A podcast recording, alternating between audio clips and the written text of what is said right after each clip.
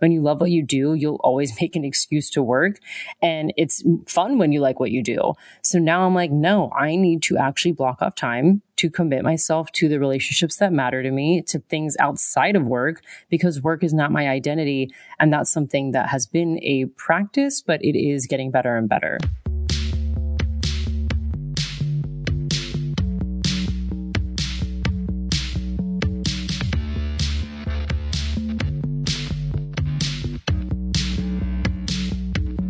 What's up, everybody? Welcome back to In My Non-Expert Opinion. I'm your host, Chelsea Rife, and today we are covering business and entrepreneurship.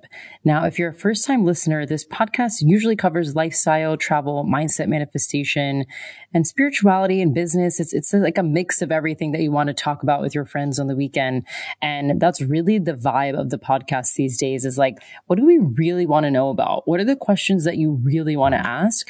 And this idea for today's episode, which is the ten business mistakes I've made in the last year, with mistakes in air quotes, really came from the conversations I've had with clients and even friends that see my work on Instagram or hear the podcast, and they don't really see what's behind the scenes. And I'm sure they're wondering, wait, she's probably made a few mistakes. She probably has stuff to share. And so I'm like, yeah, I'm going to share it. I'm going to share the mistakes. Again, I put that in air quotes because I truly think they're just learning lessons, but I'm going to share the ten biggest ones that I've made in the last year, because it's been just over a year in business and I definitely have have some learning lessons to share. So if you're a first-time listener, I would love for you to go and rate and review and subscribe so that you get these notifications when the podcast comes out, when it drops, or leave a review if you found value, because I will give you a free guided meditation. And that is as a thank you for your support for the podcast. And also, if you've been following along on Instagram or you heard the announcement last week, I have opened up private spots for coaching. So this is one-on-one coaching for either business slash mindset or podcast mentorship. They're two different things. So the podcast one is obviously if you want to start a podcast or refine yours, we will take it from idea to launch in just a few months. And then business and mindset coaching, you can have a business or have just started one and want to really get it off the ground, or maybe it's just a career change that you're hoping to make and you're just feeling really stuck. That would also be a great option for you. So I have two spots open for the business and mindset coaching and four spots for podcast coaching. So if you want to look into either of those, you can just D M me at Chelsea Rife for more information, or head to my website, chelsea rife dot com. We're doing a bit of an update with the website. I'm revamping a lot of things. So the podcast coaching application is not up, but the business and mindset one is. So if you are interested in podcast coaching, again, just shoot me a D M at Chelsea Rife or info at chelsea rife dot com. You can shoot an email that way and I will go ahead and share all the details with you. All right, let's just dive into the ten business mistakes that I've made in the last year. The first one is making very impulsive decisions with software and investing. So in the beginning of my business, I basically thought I had to make a decision like the day that I thought about something. And I'm really not kidding. Like, I would interview people and like that night I would want to make a decision, or I would look into a software and think like, okay, tomorrow I need to buy it. And obviously that wasn't really smart because I never took the time to really think through long term. Like, what is this going to cost? This is going to add to my business expenses every month. What happens if I invest in a person and it doesn't work out? What if they quit and I have to, I don't know, like take all their materials and transfer them to someone new? Like, I didn't know any of that stuff. And by the way, as I go through these, I am going to share a learning lesson from each too. But here are a few examples. I would buy a whole package of courses that someone was running on something that I already knew about, or I didn't even really need help with, just because I thought that's like what I needed to do. For example, like running a membership or learning about sales and marketing. But what's interesting is I have a sales and marketing background. My corporate American job was selling and content marketing for six years. I sold to some of the largest brands in the globe. I talked to some of the highest people up in those companies. And for some reason, I was investing in sales courses where I was like, what am I doing? Like, I know how to sell.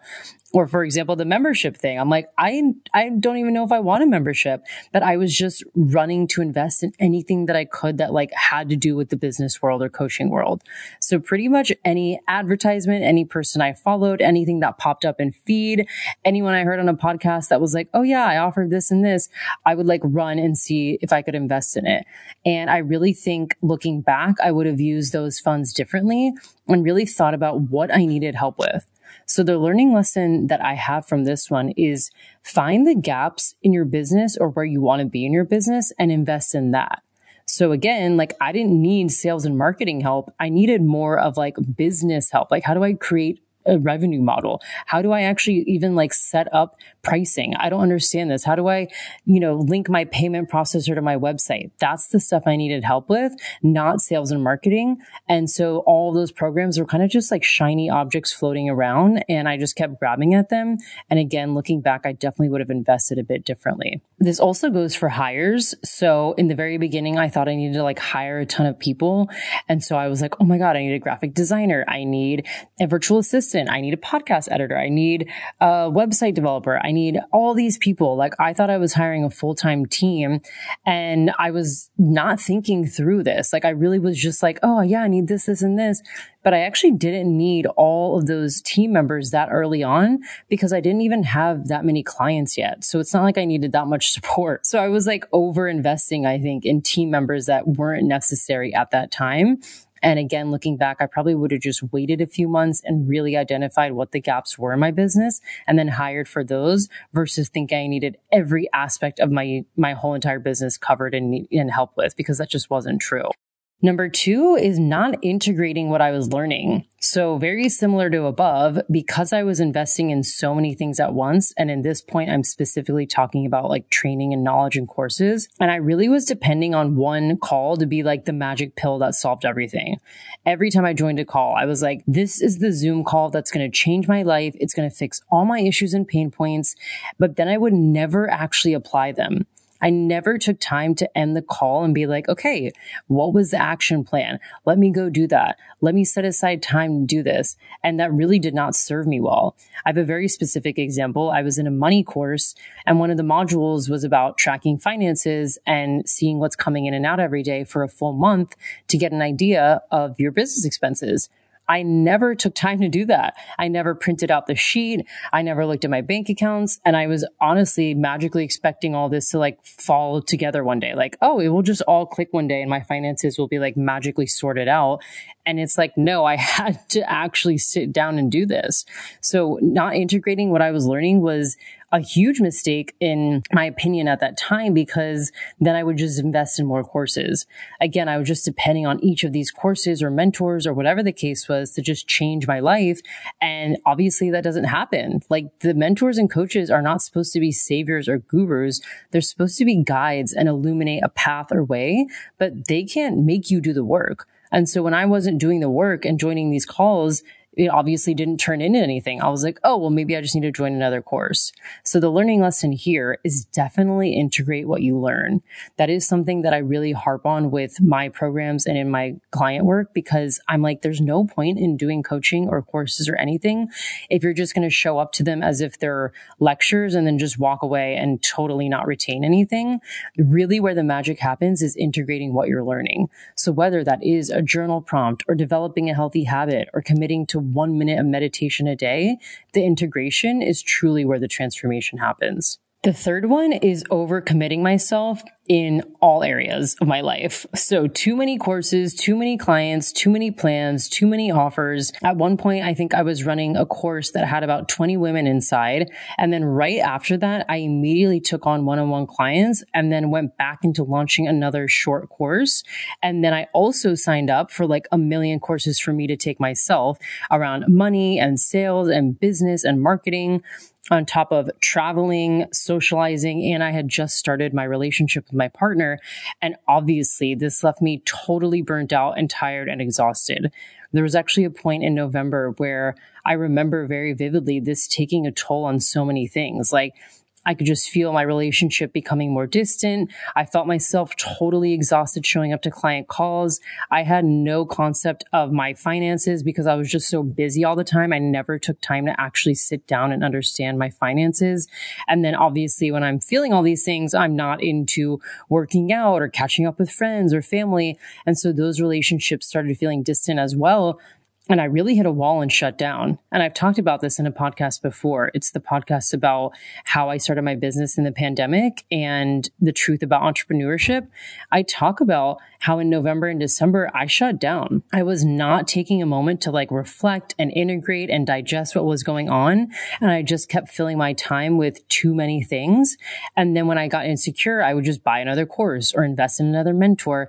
And that did not serve me well because I was trying to fill gaps that I needed to fill myself. These weren't gaps that other people were going to fill for me. And so looking back, I definitely would have not invested in that many courses. And I also would have made sure I could make the calls. There were, there were some courses because of the time zone difference that I was joining them at like two or three in the morning. Now, as you can imagine, like being in a relationship with someone that is on calls till two or three in the morning, like three nights a week, then working all day and all weekend and constantly trying to play catch up isn't the best partnership to be in. And so I quickly realized I am absolutely overcommitting myself and I need to rein it in. So big learning lesson, try to just only bite off what you can chew. Like really look at your calendar and be like, okay, what could I commit myself to from a client perspective and training and courses perspective and socializing? That's why now I really put all of this in my calendar. I literally will put like a walk with my friend in the morning, or I will block off the weekend to be like, no plans, or Friday afternoon, like do not book, because I know now if it's not blocked off, I will probably just work through it because that's That's kind of the thing about entrepreneurship.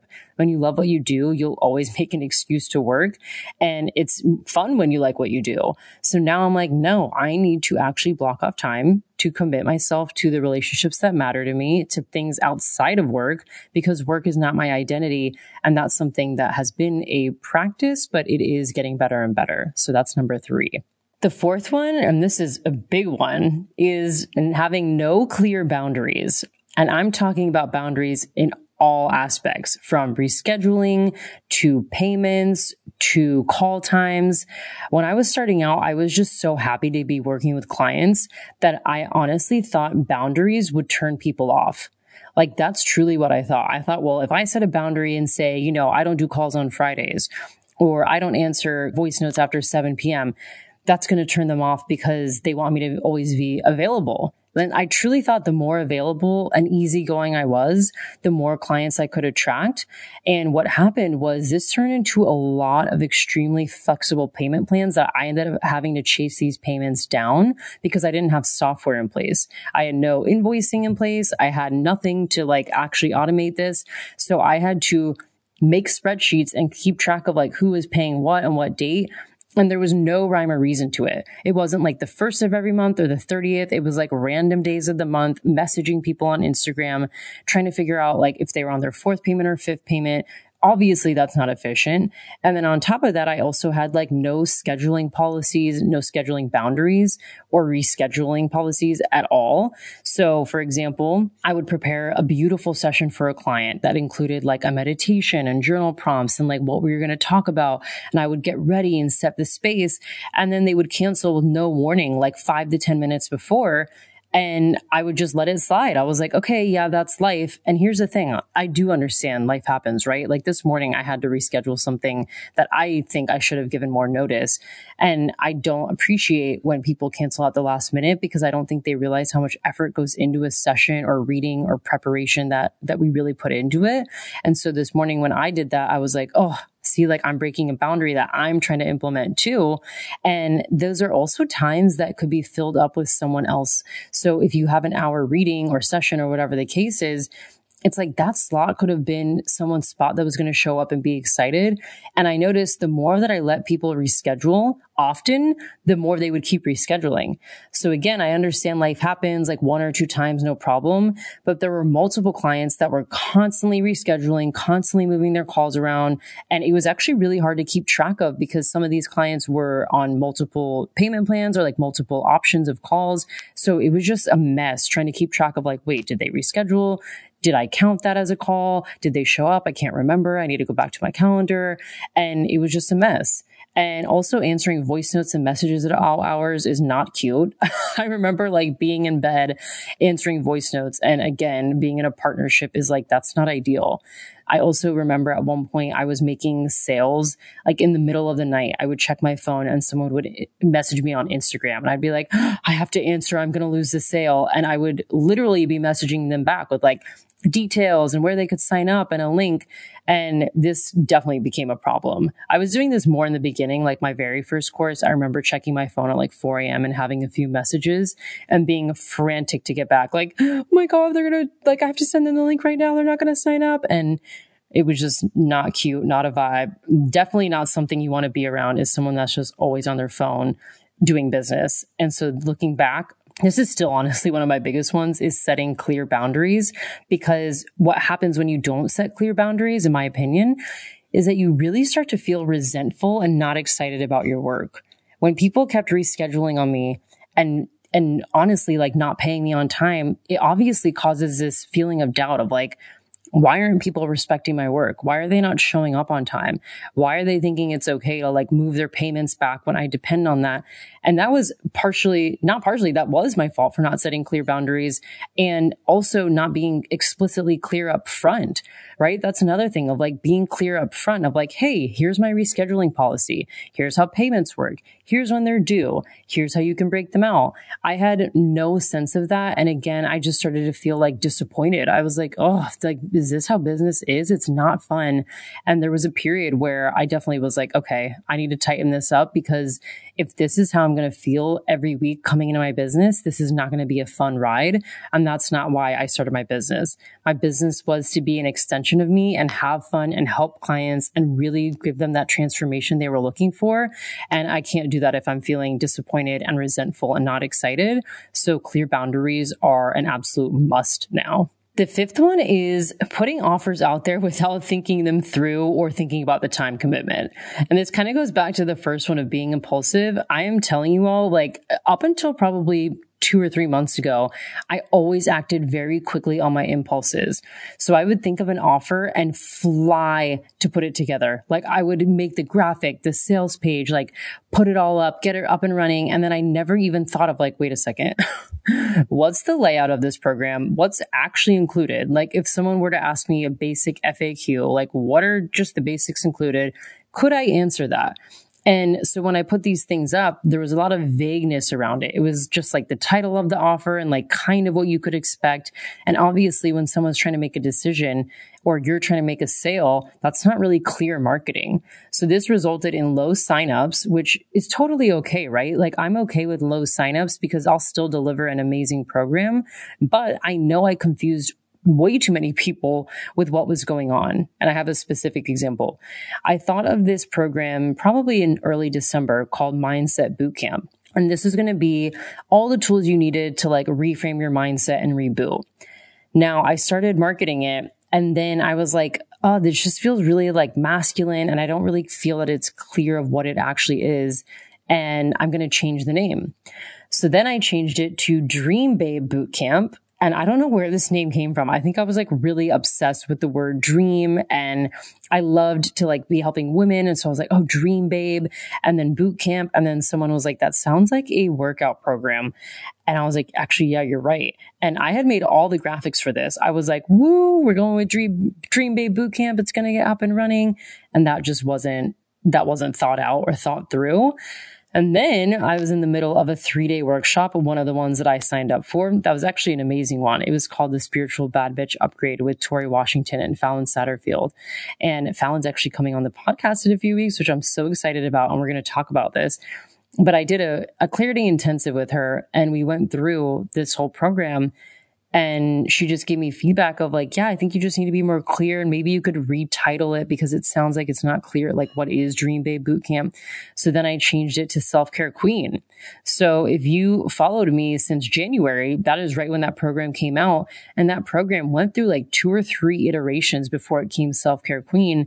And I had to redo again, the graphics, the sales pages, what was included, and all the people that I had kind of been talking to throughout that program or throughout that enrollment period, you could tell we're obviously confused, right? Like, wait, how did this go from Mindset Bootcamp to Dream Babe Bootcamp to Self-Care Queen? Like, these all sound so different. And yeah, they were. And that's what I mean. Of like, I did not think about what I was actually offering. I just thought about the high level basics and what it could do without actually thinking that some people don't work like that. Some people don't buy things just based on your vision. They need the very clear cut analytical details. They want to know how many calls, how much is it, what payment plans do you offer, what is the schedule? And I never thought about those things. And so again, it just became really unclear in my marketing, which did not help. So now when I do have a decision, and what's really interesting is I'm a reflector in human design. And so I'm supposed to wait a lunar cycle to really make any big decisions. And I'm really trying to follow this, which I think is helpful.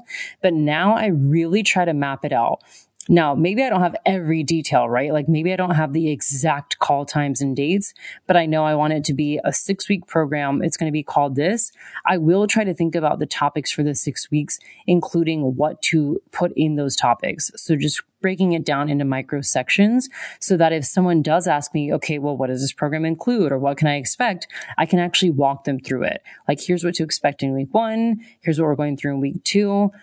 And even if I don't have the weeks planned out, having at least what the topics are going to be about is super helpful. Like, we're going to be covering X Y Z. We're going to be doing these exercises. This is how many minutes you can expect. We're going to have discussions and Q and A, like as many details as I can think of. That has really helped me with sales and enrolling clients, because again, a clear input is a clear output. So when your message is vague and unclear, of course, it's going to result in people being a bit confused, because it's like, what am I signing up for? So that is a huge huge learning lesson that I've learned in the last year. The sixth one is not managing my money. And this is a big one that I've talked about. I talked about it in my podcast called How I Healed My Relationship to Money.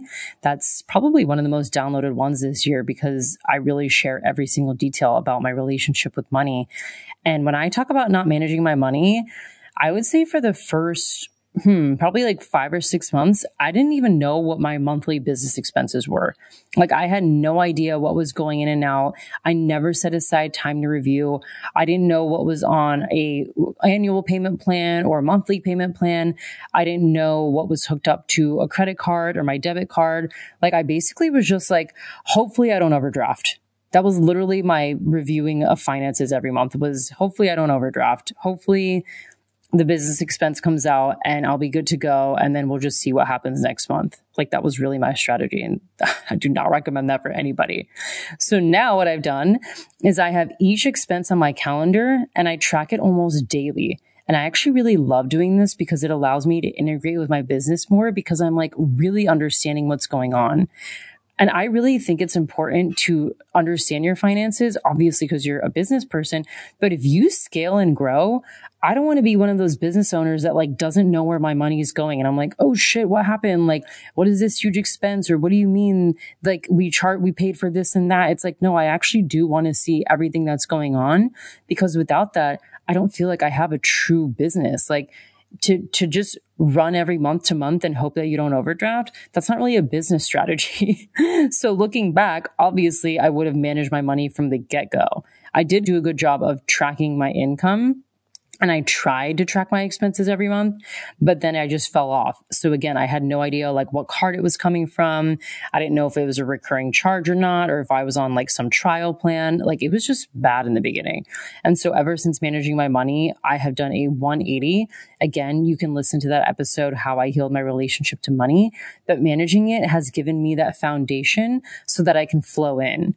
Without that foundation, it was really hard for money to come to me, because I didn't know where it was going. I didn't know what to do with it. I didn't know how much I needed. I didn't know how to outsource, because I didn't even know what my own expenses were or how much I could afford. And so that really held me back from scaling my business. And so I would say managing my money is honestly probably like one of the biggest lessons that I've learned in last year, and highly recommend it. You can do this. I would just start daily. Like just make a Google sheet and see what comes in and what comes out every day. Just like a quick five minute. Okay, let me just like go through my accounts, see what comes in and what comes out. And I think one of the biggest things I did that helped so much was putting those expenses on my calendar. So like literally I will have Calendly payment on June first and put the amount like fifteen dollars. And then in like June fifteenth, Libsyn payment, fifteen dollars. So I know when it's coming out and I have a crystal clear vision instead of just like hoping for the best and, and seeing what happens. Again, that's like not a real business strategy. And I would highly recommend sorting out your finances early on. The seventh one is probably doing too many things for free. I would say in the beginning, I was totally fine doing things for free because I was getting started. I was finding my footing and my voice, and I wanted to figure out how to market myself. But there did become a point where I did understand how powerful my message was and what I could offer. And I was doing guest coaching and I was doing a lot of it for free. And guest coaching is actually quite a lot of energy. It's not just exposure. I know a lot of people think of it as like, oh, well, you're getting access to that audience. And it's not that. It's like I'm creating a Canva PowerPoint or, you know, whatever it is, Canva deck. I'm creating a presentation. I'm thinking about your audience and what they need. I have to implement specific things for your audience so that they have the best experience. And actually the energy exchange isn't what you think it is. And I'm going to explain this in a second. A lot of people think, well, you're getting access to my audience, so why wouldn't you do it? Like these could be potential clients. The way I see it is if your audience is already paying for coaching with you on a similar topic that I'm coaching them on, why would they all of a sudden switch to coaching with me? So for example, like if I'm giving a talk on sales and your mastermind is talking about sales and marketing, and they've already paid like five thousand dollars for a mastermind, why would they all of a sudden switch to come to my program for five thousand dollars, right? Like that's how I see it at least. And so after a while, I started realizing I, I really need to charge for guest coaching because it's not just the time I'm putting in, it's the amount of energy and how much thought I'm putting in to make sure that this is a quality experience for your paying clients. I need to be paid for that. So looking back, I think I would have charged a bit earlier on and made a specific rate of like, here's my guest coaching spot for up to sixty minutes. Here's what it is for ninety minutes. Here's what it is if you want me to be like an actual mastermind, or excuse me, an actual mindset coach in your mastermind, instead of just being like, yeah, I'll do everything for free, because eventually energy exchanges, they don't feel even. They're not an even exchange. And so, yeah, looking back, I definitely would have charged a bit earlier. The eighth one is I would have done guest appearances on podcasts sooner. I feel like I did it too late. Actually, I don't like to say too late. Podcast guesting is like the number one R O I in my opinion. So I was on a podcast earlier this year, and it's truly where all my clients have come from. It, to this day, it's where a lot of my clients come from. People reference this podcast still. This was back in January. And then I've done a few more podcasts since then, and that's also led to new clients. And I'm like, wow, I would have done guest appearances way sooner if I knew the R O I on it for business. But also you have to think about, like, I just started my business a year ago and my podcast is three years older than my business. So when I started my podcast, it was never about me being a guest. It was about my show. And now from a business perspective, being a guest on other podcasts truly is like the number one R O I. So I would highly recommend people that have a business or are starting a business, try to be a guest on other podcasts and see what happens and see what, what type of growth you see. Because what I find is when you tell a story and it's your personality, it's your voice, you're really sharing more than just like a thirty second Instagram story or one minute reel or whatever the case is. You're really building a relationship versus like a quick caption in the pan. You know what I mean? Quick flash in the pan. Wait, that didn't make sense. Quick flash in the pan. Goodness, I need to like refocus for a second. So yeah, I just realized if I can talk and tell my story for an hour, that's way more effective than me like churning out twenty pieces of content. So yeah, guest podcasting is the shit. Number nine is doing way too many things alone. So in the beginning, I was doing my social media. I was trying to set up all these softwares, podcasting, coaching, content creation, finances, emails, all these things. I was doing it alone. And I actually did learn this lesson pretty early on, was hiring support where I definitely needed it. So I definitely saw with my course, my very first course, that I was going to need help with all the back end little stuff. So for example, I knew that there was going to be a Facebook group for all the women. And I knew that Facebook group would probably have people that wanted to ask questions, people that needed to access the replay, people that were going to need call reminders every week. And I was like, I don't want to set that up every single week. We need to set up like a questions thread. We need call reminders going out in email. We need Google Calendar invites going out. And that is when I hired a V A, and that helped so much. And V A, by the way, is virtual assistant. So early on, that was a major lesson that I learned because it helped me so much. It not only bought my time back, it bought my sanity back because I didn't have to worry about that. Coaching is a lot of energy. I feel like I need to do a whole other podcast about this too, but like holding space, which I never knew what that meant, but like being in, in the presence of, let's say, twenty women in your course, listening to all their perspectives, letting people speak, knowing how to like move from topic to topic, knowing how to open the call and close the call, being able to actually listen and, and be able to coach them. That's not like an easy breezy thing. And so to go from a coaching call to then have to do all these like little things on the back end was draining. And so that virtual assistant early on really helped me. And now I have a new one and she's incredible. Shout out to Zofie. She has helped me exponentially. Like she has probably saved me months and months of work. And I think when people hear the word hire, they sometimes think of like full time or like someone that I'm paying a million dollars a year with all these benefits. Okay, maybe not a million, but you know what I mean? Like I used to hear that like, oh, I hired a new team member and I'm like, holy shit. So they're on payroll and like they have benefits. No, a, many of these people are freelancers. Most people actually that, that you see coaches work with are freelancers. So whether that is a graphic designer or a podcast editor or a virtual assistant, they're freelancers, and freelancers have packages. They all work differently. Some have like a month-long package. Some work hourly based. Some work project based. So I would encourage you with this one to figure out what type of budget you have and try to find someone that can work within that budget, whether that is like just a few hours a week or a month-long project and giving them very specific tasks. I promise you it will save you so much time. Now, like my top expenses that I will not negotiate on are my virtual assistant and my podcast editor because I get so much time in my day back. So if you're wondering, like, what is Chelsea doing taking Friday off? Or like, I just see her walking around or she looks like she's not working. It's probably because I've outsourced so many things and made that a priority. And I, I like do not, again, I don't negotiate on that. It's not something like, oh, let me think about it. I don't know. It's like, no, I know I'm saving hours and hours of work. I'm not good at system automation and invoicing and audio editing. Like that's something that I can hire for, then I'm definitely going to do it. So learning lesson there, hire help sooner than you think or where the gaps can be filled. And the tenth one is not listening to my intuition. Whew, this is a big one and probably still one that I'm working on. I found myself not listening to my intuition pretty early on, actually. For example, with yoga, you guys may have heard this, in my solo episode about the whole reason why I started my business, I was doing Zoom yoga classes. And I think I probably knew a month or two in that I didn't want to do it, but I kept pushing it because I was like, well, people like yoga, everybody's inside working out. This is the one thing I actually do have training in. I've been doing it for years. I know the benefits. And I did not listen to my intuition and kept kind of pushing and trying to expand it. Like maybe I'll do a membership platform. Maybe I'll do an app.